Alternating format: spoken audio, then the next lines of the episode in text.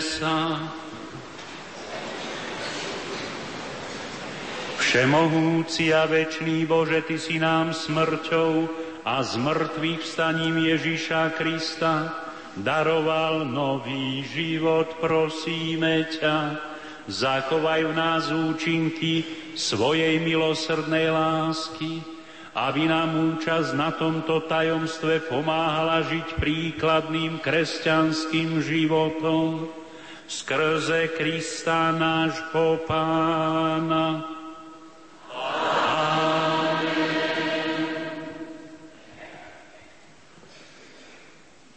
Veľkonočný čas je časom milosti. V tomto čase máme možnosť duchovne poopriať a prehlbiť svoj vzťah k Spasiteľovi predovšetkým v dobrej modlitbe. Je dobré, ak si každý z nás dnes i v priebehu zajtrajšieho dňa nájde čas a príde sa pomodliť k Božiemu hrobu. Treba nám odprosiť Krista za svoje hriechy, ktorými sme mu spôsobili toľké utrpenie.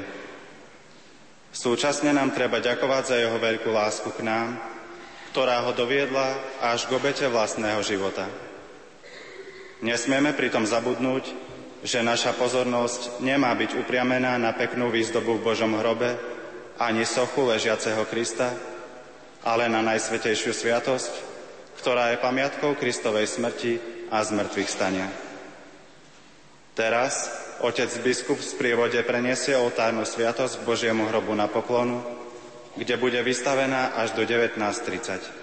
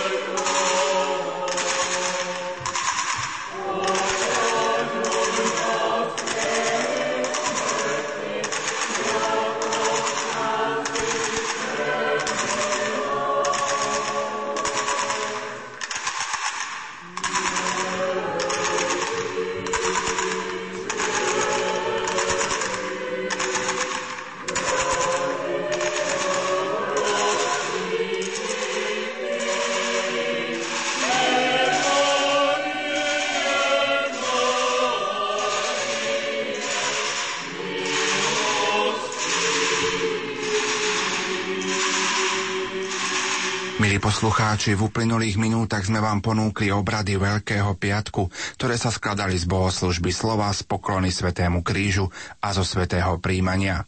Obradom Veľkého piatku v Kežmarskej bazilike predsedal spisky pomocný biskup Monsignor Štefan Sečka, spieval zbor baziliky Svetého kríža. Techniku prenosu zabezpečil Richard Švarba.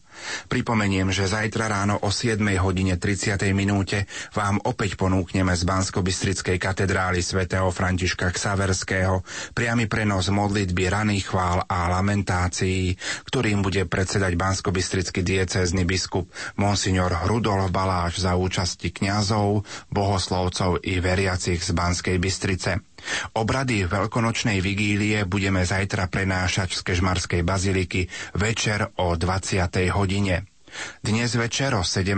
hodine 30. minúte vám v našom vysielaní ponúkneme reláciu Hudba pri bohoslužbe má byť jednoduchá. Rozprávanie s operným spevákom, organistom v kostole Svetej rodiny v Brne, Richardom Novákom o speve, hudbe, kresťanskej kultúre i Veľkej noci. O 17. hodine 30. minúte sa na vás teší kolegyňa Mária Čigášová. Pokoje Veľkého piatku vám zo štúdia praje Pavol Jurčaga. Lumen. Malé rádio s veľkým poslaním.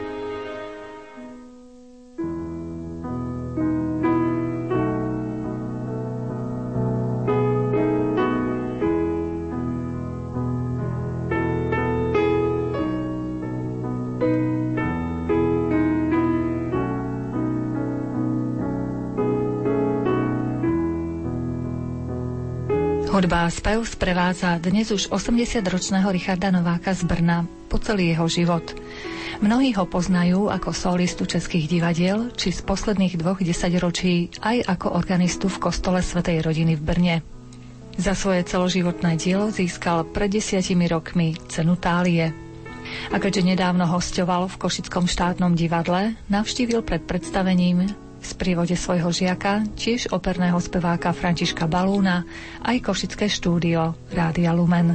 V nasledujúcich minútach sa teda budeme s ním rozprávať o speve, o hudbe, o kresťanskej kultúre i o Veľkej noci. Príjemné počúvanie vám želajú Jaroslav Fabián a Mária Čigášová.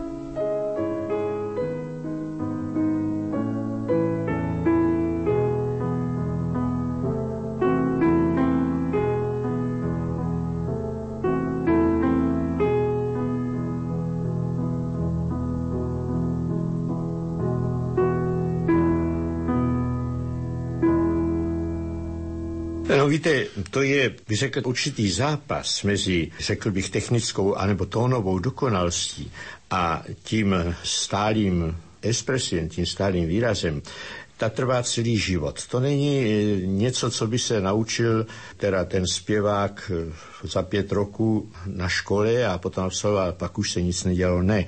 Když je to skutečný umělec, tak se s tím vyrovnává pořád, protože určité napětí, které toto vytváří, jestli teda má zpívat tak, aby vytvořil jenom čistě podle hudebních zákonitostí ideální tvar fráze, a aby mu to tam nikde nezaskřípalo a aby to bylo všecko, bych řekl, technicky úplně v pořádku.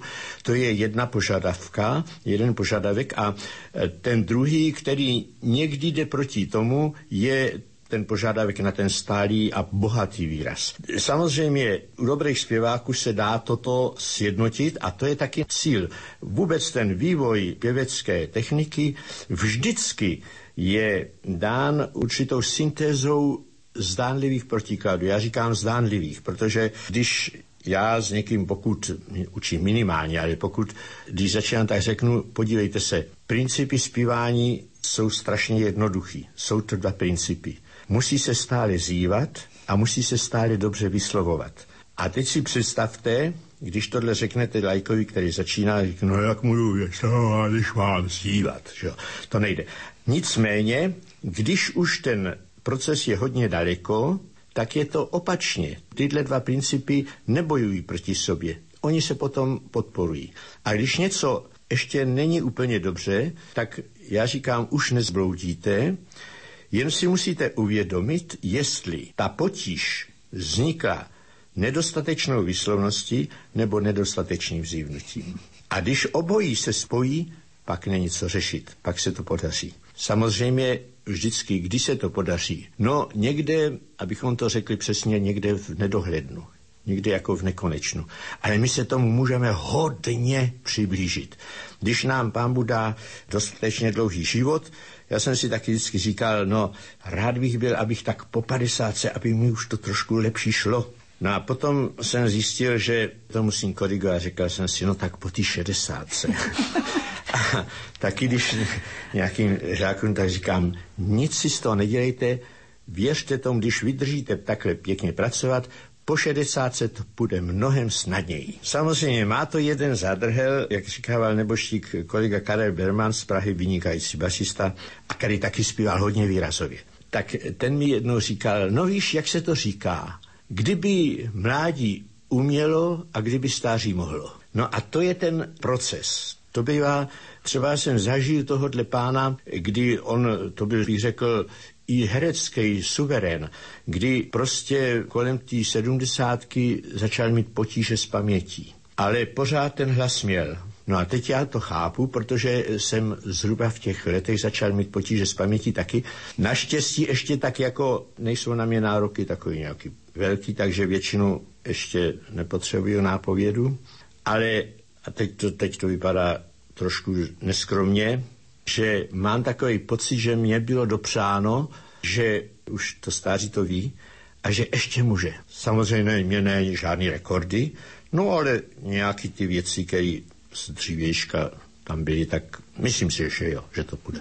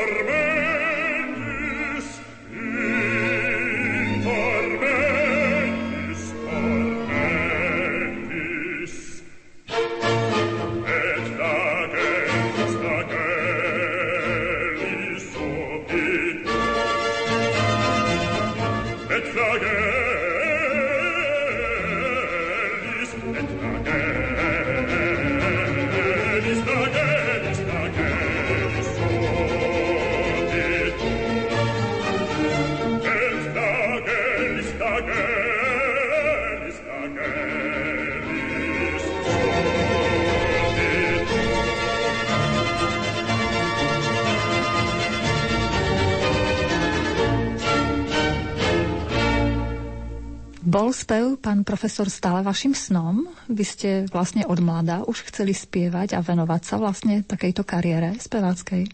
Ne, ne, ne, ne. No pojďte si, já jsem od mládí vždycky jako toužil teda dělat muziku, protože já víc teda než se zpěvákem se cítím muzikantem jako mě třeba potěšilo, když jsem dostal cenu ministra kultury, že to bylo za hudbu. Pro mě daleko jakoby důležitější, než kdyby to bylo za zpěv, protože podle mého názoru rozhodujícím momentem v takovým výrazným úspěchu jako pěveckým si myslím, že je nakonec rozená muzikalita. Prostě někdo to dotáhne někam, ale když to má postrčit ještě o 10% nebo 20% dopředu, tak to bez té bytostné hudebnosti nejde. Takže já jsem od mládí teda mi ta muzikalita byla dána. To byl teda, jak se říká, dar od Pána Boha. Ne tak hlas. I když samozřejmě jsem taky brzo varaničil, jak jsem na kuru zpíval a vždycky jsem teda miloval takový zpívání silný prostě. Já nevím proč. Tam byl jakýsi temperamentní povel, má se zpívat na plnej ceres, ne tak jako děti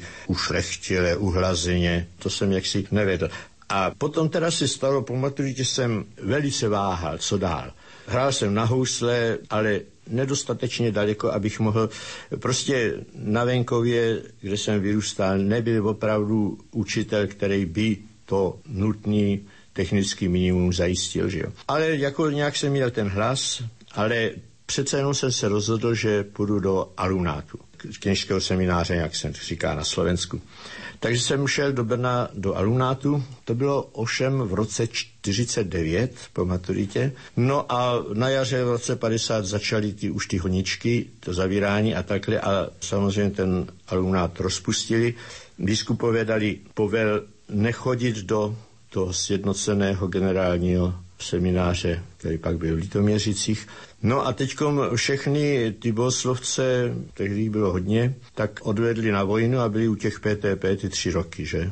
A já jsem ještě trochu mladší, ale už jsem taky pod vojnu spadal, ale ještě s jedním kolegou se nám podařilo udělat zkoušku na konzervatoř na zpěv. No a tam teda nás vzali a tím jsme byli jako zachránění vlastně od toho PTP. No a tam jsem se dostal k profesorovi Vůtovi, vlastně já už jsem se s ním poznal trošku dřív. To byl Čech, který před válkou, těsně před druhou válkou, se začal učit zpěv při nějaký prázdninové cestě do Itálie na Jadran tak eh, tam mu doporučili, že v Pézaru vyučí jistý Arturo Meloky, který je pověstný výborný pedagog. On ho vyhledal, ten mu řekl, no podívejte se, to, jak zpíváte, to pro mě nemá žádný smysl. Kdybyste s tím chtěl něco dělat, tak byste tady musel být. No nače on ty druhý prázdniny tam přijel zase a vypukla válka, on tam zůstal. Živil se jako restaurátor obrazů, a chodil denně k tomu profesoru Melkýmu. Takže jeho metodu dokonale poznal, tam chodil mnoho lidí. Víte, Mario del Monaco byl jedni z těch spolužáků, Franco Corelli, Martinucci, mohli bychom jich jmenovat. To byla taková škola, bych řekl, velice zvláštní, ale známa. No a tenhle ten člověk po válce přišel sem a začal vyučovat a začal na Brněnské konzervatoři. Leč ta metoda, kterou on učil, byla natolik jiná než ta česká, nebo spíš bych řekl německá, protože ta česká to byla taková německá odnož, že teda to zbuzovalo hroznou nevoli a hrozně, hroznou reakci. Navíc samozřejmě tam byly ještě politické vlivy, on teda byl takový ideální komunista, to právě bylo chyba, protože tak se to proti němu spolčilo, svolala se ministerská komise, která konstatovala, že to bylo předem jako jasný, že ta metoda je škodlivá, násilná, zkrátka není možné, aby touto se vyučovalo na státní konzervatoři. No takže víceméně ta třída byla rozehnána, leč já díky té vrozené muzikálnosti jsem v některých předmětech vynikal, jako třeba harmonii, takže můj učitel harmonie sám přišel za mnou a říkal mi, helejte se, Teď se otvírá od příštího školního roku kompoziční oddělení a já ho povedu. Nechtěl byste tam přestoupit? Já jsem říkal, ale víte, že chtěl? Protože jsem věděl, že tam s tím zpěvem je konec, i když jsem mohl samozřejmě přestoupit k jiným kantorům, ale já už jsem nechtěl, protože já už jsem byl nastavený určitým směrem, který jsem potom sledoval samozřejmě dál. A po čtvrtém ročníku jsem se dostal za solistu do Ostravy, kde můj učitel tehdy byl, takže jsme tady zase pracovali. Prostě ta naše výuka byla taková hrozně přerývaná, přetrhovaná. Vždycky se, jsme se dva roky skoro třeba neviděli, ale potom, a i když jsem měl 50 roku a on potom žil v Německu západním, tak jsem se vždycky za ním zastavil, když jsme byli na zájezdu. Prostě byla pořád, protože ten zpěv to je dlouhodobý proces, dlouhodobý proces. Ale myslím si, že ten základ byl položen opravdu v těch prvních dvou letech, takže přes všechny peripetie si myslím, že tam byly určitý takový základy, ke kterým jsem se vždycky vracel a upínal a to je teda, trošku jsem to naznačil, když jsem na tohle přišel až později, že to je to zývání a vyslovování, a který já si myslím, že my určitě se podíleli na tom, že v současné době, i když teda už tlučena mě osmdesátka, takže my umožnili ještě vystoupit v Košicích.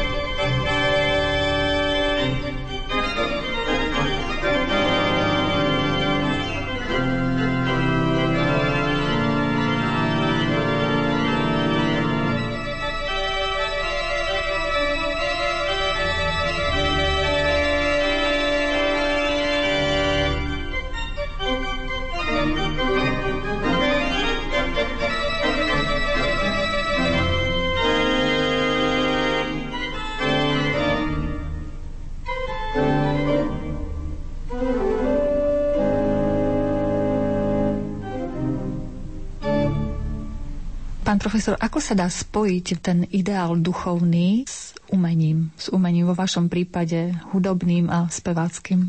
Ideál duchovní se dá spojit se životem, teda by se měl týkat života. A to umění teda je jenom určitý druh zaměstnání, který dělají lidi a který naopak si myslím, že poměrně aspoň v té historii vždycky s tím duchovním ideálem hodně souvisel. Takže dokonce se říká, že vlastně hudba je takový to nejduchovnější umění nebo něco takového. Něco na tom je. Zvlášť, když si vezmete, když půjdeme trošku do historie, tak až do toho 19. století vlastně o čem byla hudba? To byla jenom duchovní. I když zase odsuť pocud takový ty v době klasicismu, ty mše, nekonečný, figurální, prostě ty si myslím, že jako nejsou moc duchovní. No, já si myslím, že často přetrvává takový názor, že divadlo to je to semeniště hříchu a takových těch příležitostí k nekalým věcem. Já si myslím, že to dneska teda neplatí, protože ty příležitosti k těm nekalým věcem jsou skoro všady. Já nevím, jestli jenom kancelářích nebo kde všude. A naopak já myslím si, že v divadle těch neřestníků není víc než jiných, jiných zaměstnání. Možná bych řekl, že to je i trošku opačně, že tam k tomuhle kumštu, že tíhnou často lidi, kteří k němu netíhnou z prostopášnosti. Já myslím, že se najdou vždycky a je to úžasně potěšující, když člověk zjistí, že na scéně je s někým, kdo je věřící nebo se snaží praktikovat zkrátka dobrý život. Aký je váš e, názor na současnou křesťanskou kulturu? Já si myslím, že to je takhle. Křesťanů, skutečných křesťanů je málo, že? Takže těch křesťanských umělců je v poměru k těm nekřesťanským málo. A to znamená, že jsme obklopení spíš tou nekřesťanskou kulturou a potkáváme se s ní, ať chceme nebo nechceme, prostě je útočící, agresivní, pokud je to vůbec kultura. Já se bojím, že často to přerůstá do nějakých nesmyslů. Zatím to, co bychom nazvali tou křesťanskou kulturou, si myslím, že toto je kulturou. To zůstává kulturou. Ale na druhé straně já mám pocit, že skutečná kultura je vždycky celkem křesťanská. Takže to nemůžeme takový, eh, prostě někdo může napsat kýč o paně Marii, že jo. A teď co říct, tak to je ta křesťanská kultura a co s tím? A on tím škodí, protože ti, kteří to vnímají jako kulturní statek, jako umělecký díl, si řeknou, no tak tohle, to, no, to jsou ty pánvičkáři, co teda. Víte, já si myslím, že tady bohužel spíš přetrvává v tom, čemu říkáme křesťanský umění nebo křesťanská kultura, trošku takovej pohled z minulosti, s kterým jsme se nedokázali, jak si bych řekl, radikálně rozloučit. To jsou ty, tak se říká, barvotiskové obrázky svatý, a ty jsou vždycky takový teda ty přeslazený, takový ty krásně načančaný, že jo, tam jsou anděličci a ty svatáře, no bývá to tak vyretušovaný jakoby pěkně, že to přestávají pravdivý, že jo, je to, řeknu to, je to kýč, že jo. To, že se to starým babičkám líbí, to ještě nic neznamená. A já jim to taky bych nikdy nebral, protože ten vztah k tomu, ten je daleko světější než ten obrázek sám. Že jo. A já teď zacházím do věcí, kterých asi nemám, že jo, pač tomu tak nerozumím, tady ty výtvarní stránce. Ale řeknu takhle, co je muzika dneska křesťanská. Určitě existuje v moderní době taky, protože ta inspirace, ať už evangeliem nebo prostě životem světu, nebo tak je bez pochyby inspirací velice plodnou a tak podobně. Ale rozhodně si myslím, že často se stýkám s tím, jakože se teda přímši svatý hraje a když je nějaká slavnost, tak se hraje slavnostně a to já nemám rád. Na takový bohoslužby nerad chodím, protože, tak říkám vždycky, tak buď tam někdo krásně zpívá, potom je to teda zaujme a řeknu si, jej Damane, ten hezky zpívá, no a dokonce i to vysoký A, to bylo hezky a takhle. A odvádí mě to teda od zbožnosti, nebo co si, že? A nebo zpívá škaredě, no a to už je úplně, to už nejsem schopen a už si řeknu, už sem nikdy nepůjdu.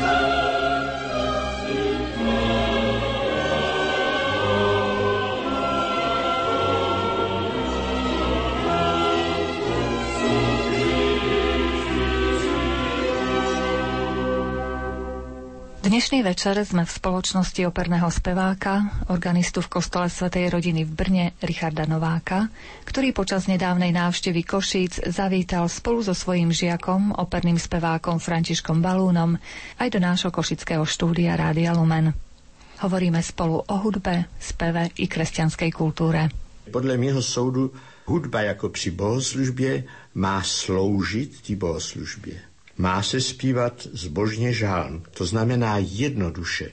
Má být ordinárium srozumitelný. Vždycky by mělo být rozumět. Já to trošku mám na svým kůru takový sbor, který zpíváme jenom o Vánocích a o Velikonocích a trošku se starám o to, aby tyhle ty věci byly jednoduchý. Bohužel zamítám ty dřívější takový ty koledové mše, který mluví o plenčičkách a o slíčkovi a tohle v době, kdy se člověk má modlit krédo, který je předmětem víry a nepatří tam prostě tyhle ty rostomilosti. Tak já mluvím nesouvisle, promiňte.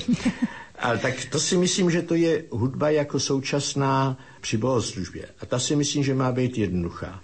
Ale pokud na mě někdo chce, abych udělal jako v kostele koncert z nějakých oratorních árií nebo biblický písně nebo tak, tak řeknu ano, ale ne při mši svatý. Protože třeba bych zpíval hezky a lidi by to odvádělo od věcí. Mm-hmm. že jo, ale můžu přijít odpoledne a ohlašte, že bude koncert. Ať tam lidi přijdou koncert, ale ať já se nepřiživuju na službě Boží. Ak dovolíte, pán profesor, ja mám trošičku iný názor na to. Áno, som. Pretože konkrétne aj tie biblické piesne, opäť budem neskromný a prepáčte mi to, že vo vašej prítomnosti, ale už som to aj v tomto štúdiu raz povedal, že lepšiu interpretáciu biblických piesní ako od vás som naozaj v živote nepočul. A to aj vtedy, keď ste sa sám doprevádzali na tom orgáne. No ale k tomu spevu v tej liturgii Áno, súhlasím, že ordinárium by malo byť dodržané, pretože to je poriadok. Pokiaľ ale tá biblická pieseň, povedzme, biblická pieseň zaznie počas svetého príjmania, tak áno, niekoho môže odviezť od pozornosti, ale za mne, ak počujem pekný spev, peknú hudbu, tak u mňa to podporí. Vlastne to, pretože vnímam, vnímam vlastne, že cez toto je aj vyjadrená Bohu vďaka a Božia sláva, ktorú in ten človek robí. Ja si ináč neviem predstaviť, aby som či už v kostole tú biblickú pieseň, alebo Ave Máriu, alebo niečo, aby som spieval ináč ako modlitbu. Samozrejme, o kvalite môžeme diskutovať, ale otázka je zaradenia. A skôr to beriem ako na povzbudenie. Áno, zle zaspievanie vlastne aj pohoršenie. Takže to v tomto prípade beriem. Ale keď je dobre zaspievané, tak to je skôr na povzbudenie. No já ještě se k tomu vrátím trošku. Víte, je, možná, že můj pohled je takový trošku subjektivní z hlediska toho zpěváka, který se snaží, aby to bylo, jak říkám, pěkný, hudebně, dobrý hlasově, aby to dostalo ten obsah, tak to se snažím. A to mě tak naplňuje, že už mi na to modlení moc nezbývá. To se přiznám. Zatímco třeba brněnský pan biskup říká, no, když vyspíváte tu biblický píseň, tak to já se nejvíc pomodlím. A já jsem říkal, no tak vidíte, proč já to zpívám, aby se brněnský biskup mohl dobře modlit.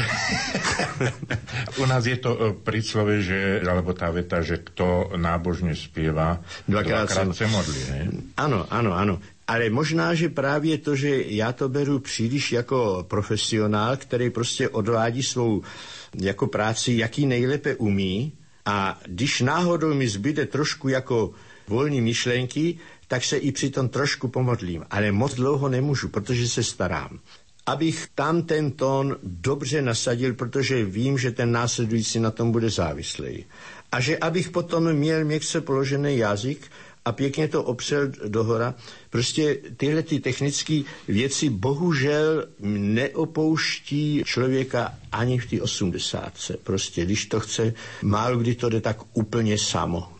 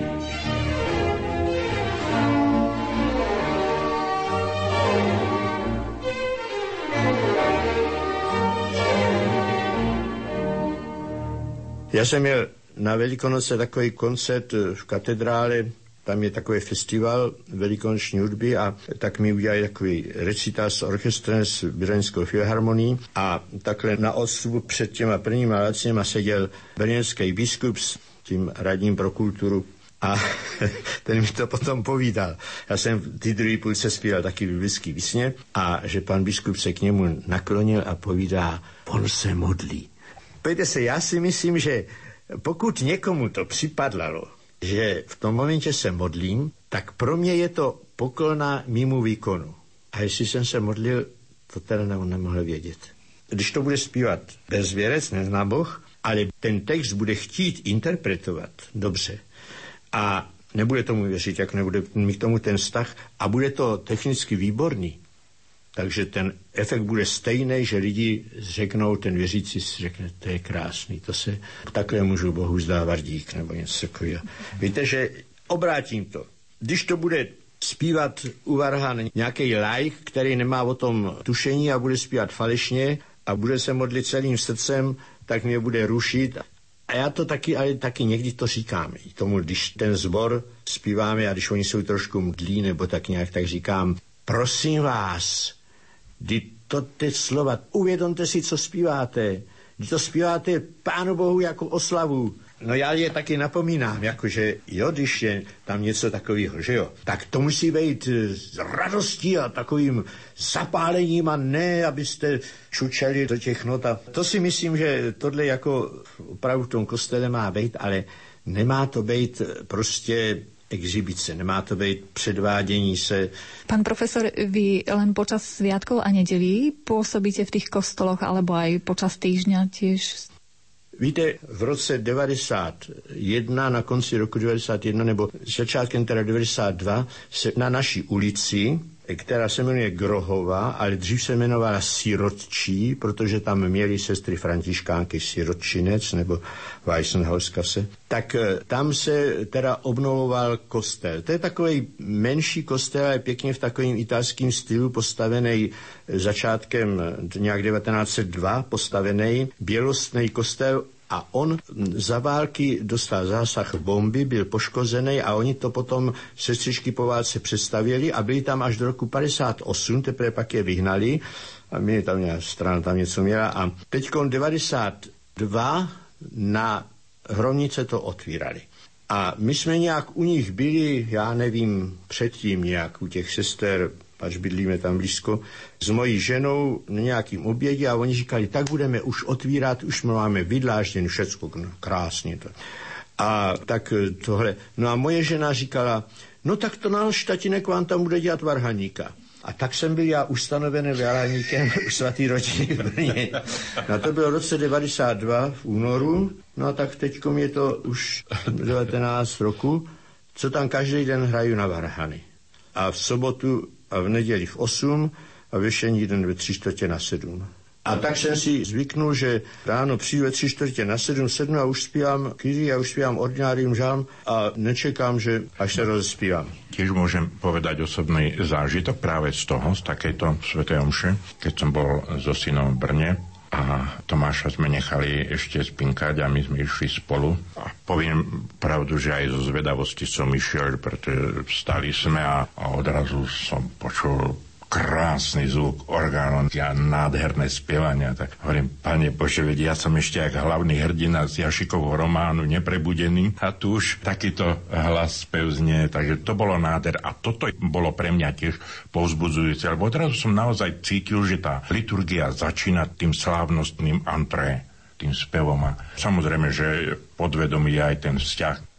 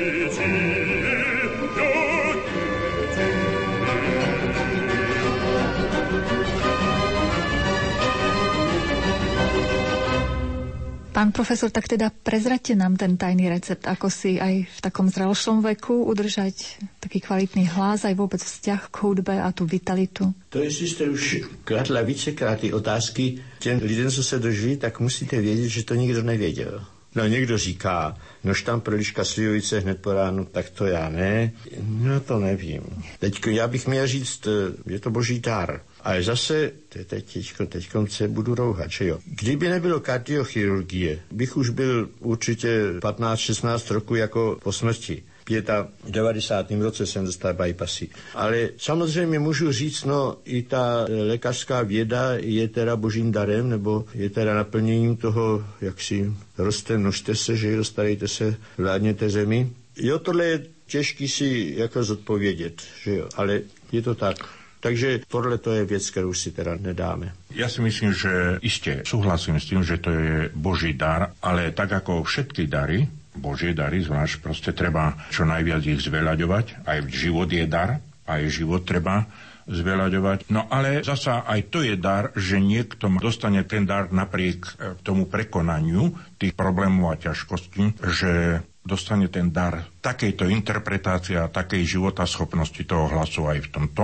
veku a niekto proste už v 40 50 končí. Dokonca zase si môžeme povedať, že veľmi mizivé percento absolventov spevu sa uplatní ako speváci profesionálny, proste na patričnej úrovni.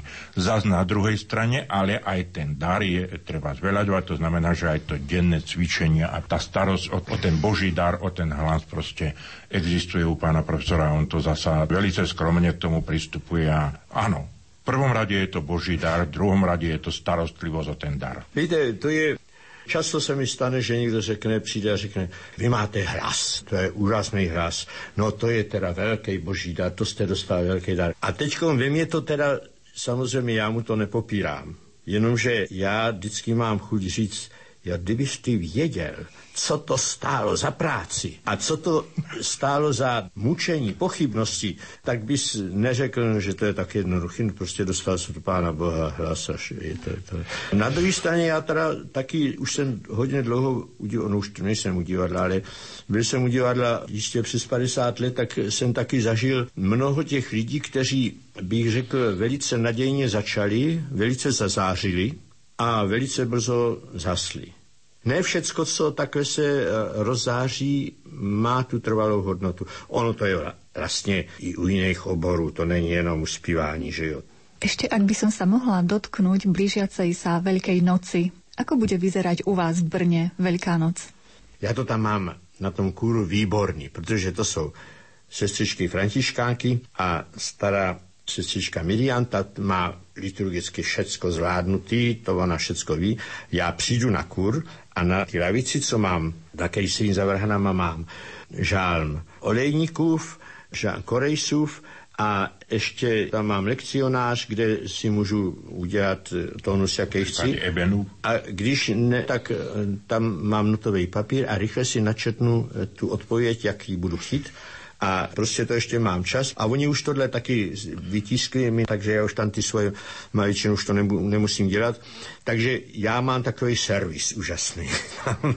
S tou sestřičkou se vždycky domluvím, co budeme hrát. Ona mi donese nějaký noty, já se vezmu domů, většinou to zamítnu a potom teda se na tom ustanovíme, no a ona obstará, když, jak se solají zpěváci nějak takhle. A jináč nepěstujeme ten sbor, to ne, jenom takhle na tři zkoušky to tak zvládneme většinou. Takže pašie zpíváváme ve třech zpěvácích, to mi chodí z Masarykovy štutě, jeden taky pr- bývalý profesionální zpěvák a jeden ten z divadla, to už mu řeknu, a, no a já Krista. Takže to nic, nic zvláštního.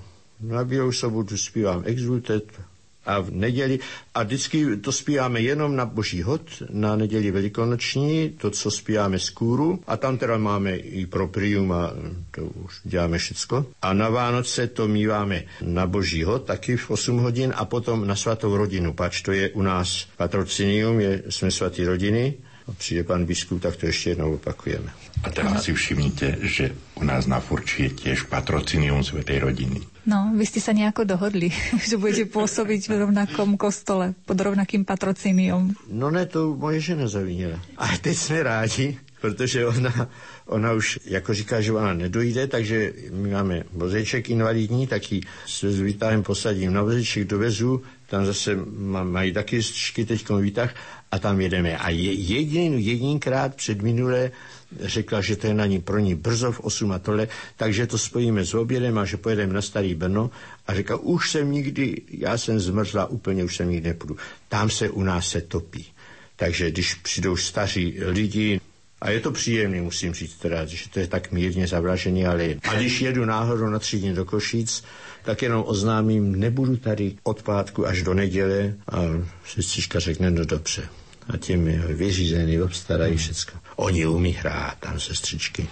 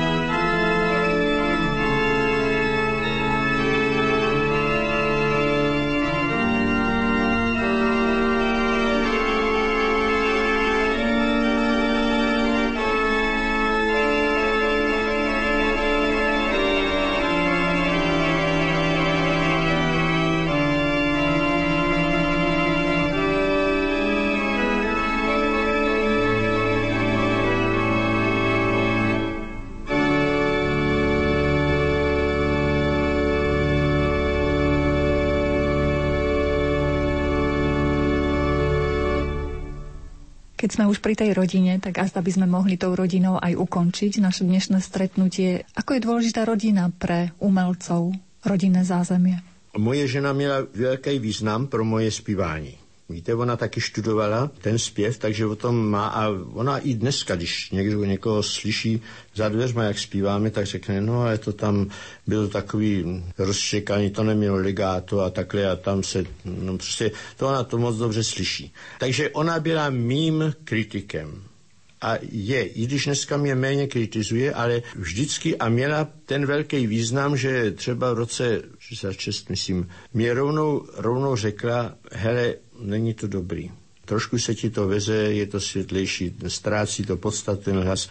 Já jsem se s ním domluvil, Měli jsme teda už jedno děťátko a domluvili jsme se s mým učitelem, který tehdy byl v NDR, Kotbusu, že já jsem si vzal v divadle neplacenou dovolenou, protože to náhodou už zrovna tak vycházelo, no a toho půl roku jsem zase denně s tím mým učitelem pracoval. A myslím si, že tehdy to bylo pro mě úplně podstatný, protože tehdy bych řekl, to, co se jako scházelo z té dobré cesty na takovou nějakou už tohle, se to zase na tu cestu vrátil, dokonce ještě jako trošku vylepšil, že jsme udělali takovou generálku tomu hlasu a že potom už se mi vlastně